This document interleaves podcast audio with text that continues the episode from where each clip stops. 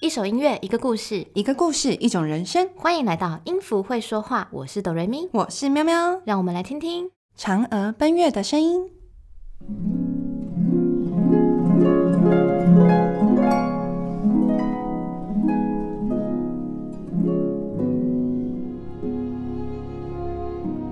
在过去，天空上有十颗太阳，大家都热得受不了。英勇的后羿射下了九颗太阳，所以大家都很尊敬他，很多人都前来拜后羿为师。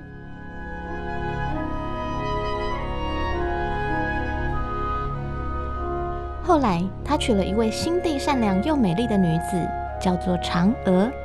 嫦娥经常帮助生活贫苦的村民。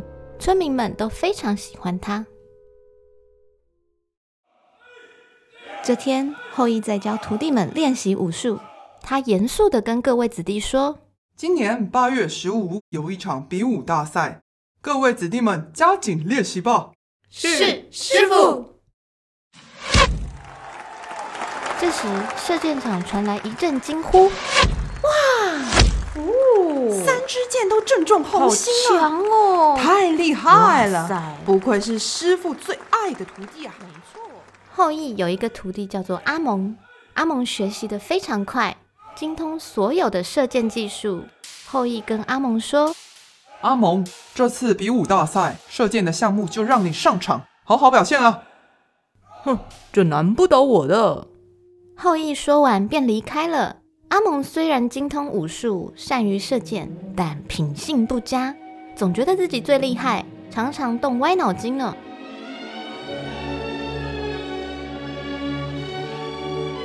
阿蒙心想着：除了后羿，没有人比我厉害。况且我的理想根本不在这儿，总有一天我要建立一个自己的国家，成为全天下最厉害的人。哇吼吼吼！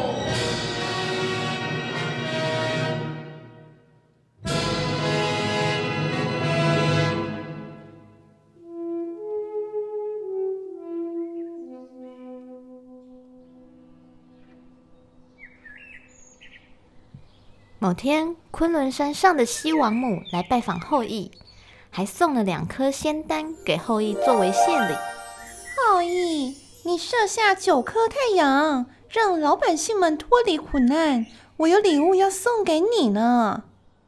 西王母边说边从袖口拿出两颗闪闪发亮的仙丹，递给后羿。据说。人吃了这种药，不但能长生不老，还可以升天成仙呢！西王母说完便离去了。后羿看着这两颗仙丹，不但不开心，反而有点苦恼。哎呀，如果我吃下这长生不老药，成了神仙，就再也见不到嫦娥了。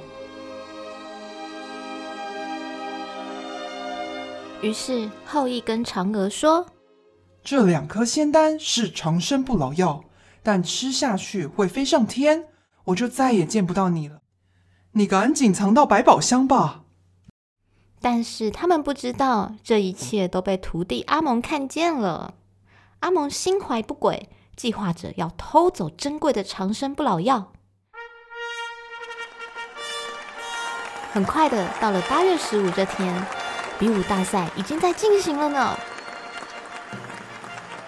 会场挤满了人潮，好多壮汉们都大展身手，后羿的子弟们也不例外哦。奇怪的是，已经到射箭的项目了，却没有看到阿蒙的身影。后羿焦急的问着：“阿蒙呢？有人看到阿蒙吗？”师傅，阿蒙还没到呢。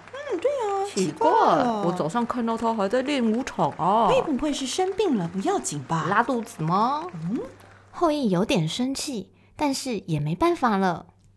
哎，奇怪，他到底去哪了？阿蒙到底去哪了呢？原来他偷偷摸摸的跑进后羿家了。他鬼鬼祟祟的在做什么啊？哼，什么比武大会啊？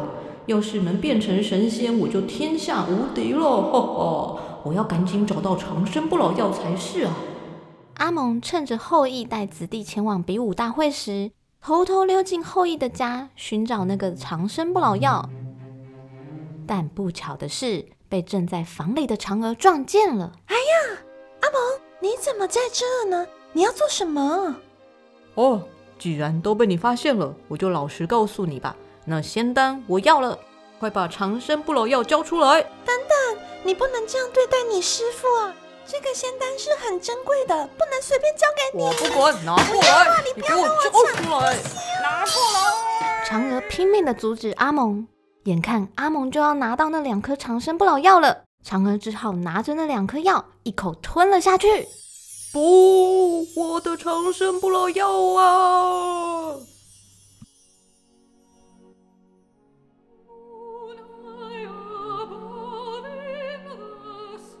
嫦娥吞了那两颗仙丹后，突然飘飘的飞了起来。她飞出了窗子。飞过了一片被月光照亮的草原，越飞越高。夜空中挂着一轮明月，嫦娥带着眼泪一直朝着月亮飞去，留下惊呆的阿蒙。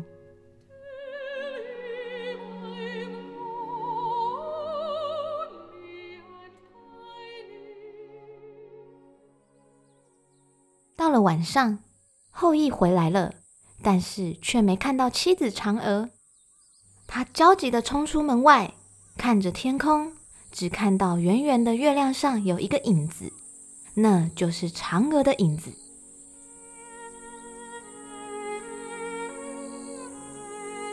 嫦娥正在望着后羿呢，后羿呼唤着嫦娥：“嫦娥啊，嫦娥，你怎么就飞上月亮了？”怎么只留下我一个？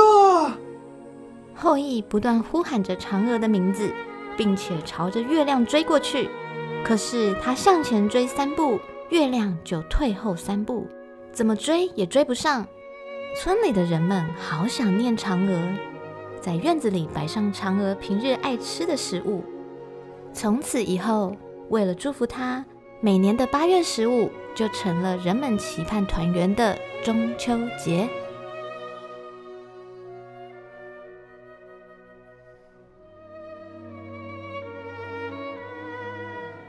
善良美丽的嫦娥就这样永远住在遥远的月宫中。听完故事，再抬头看看又大又圆的月亮，似乎都能感受到嫦娥对后羿的思念呢。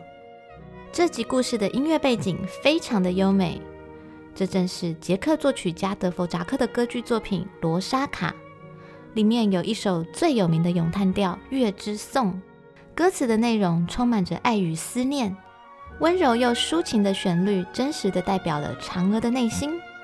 在这特别的节日，音符会说话，祝大家中秋节快乐！我是哆瑞咪，我是喵喵，我们下次见。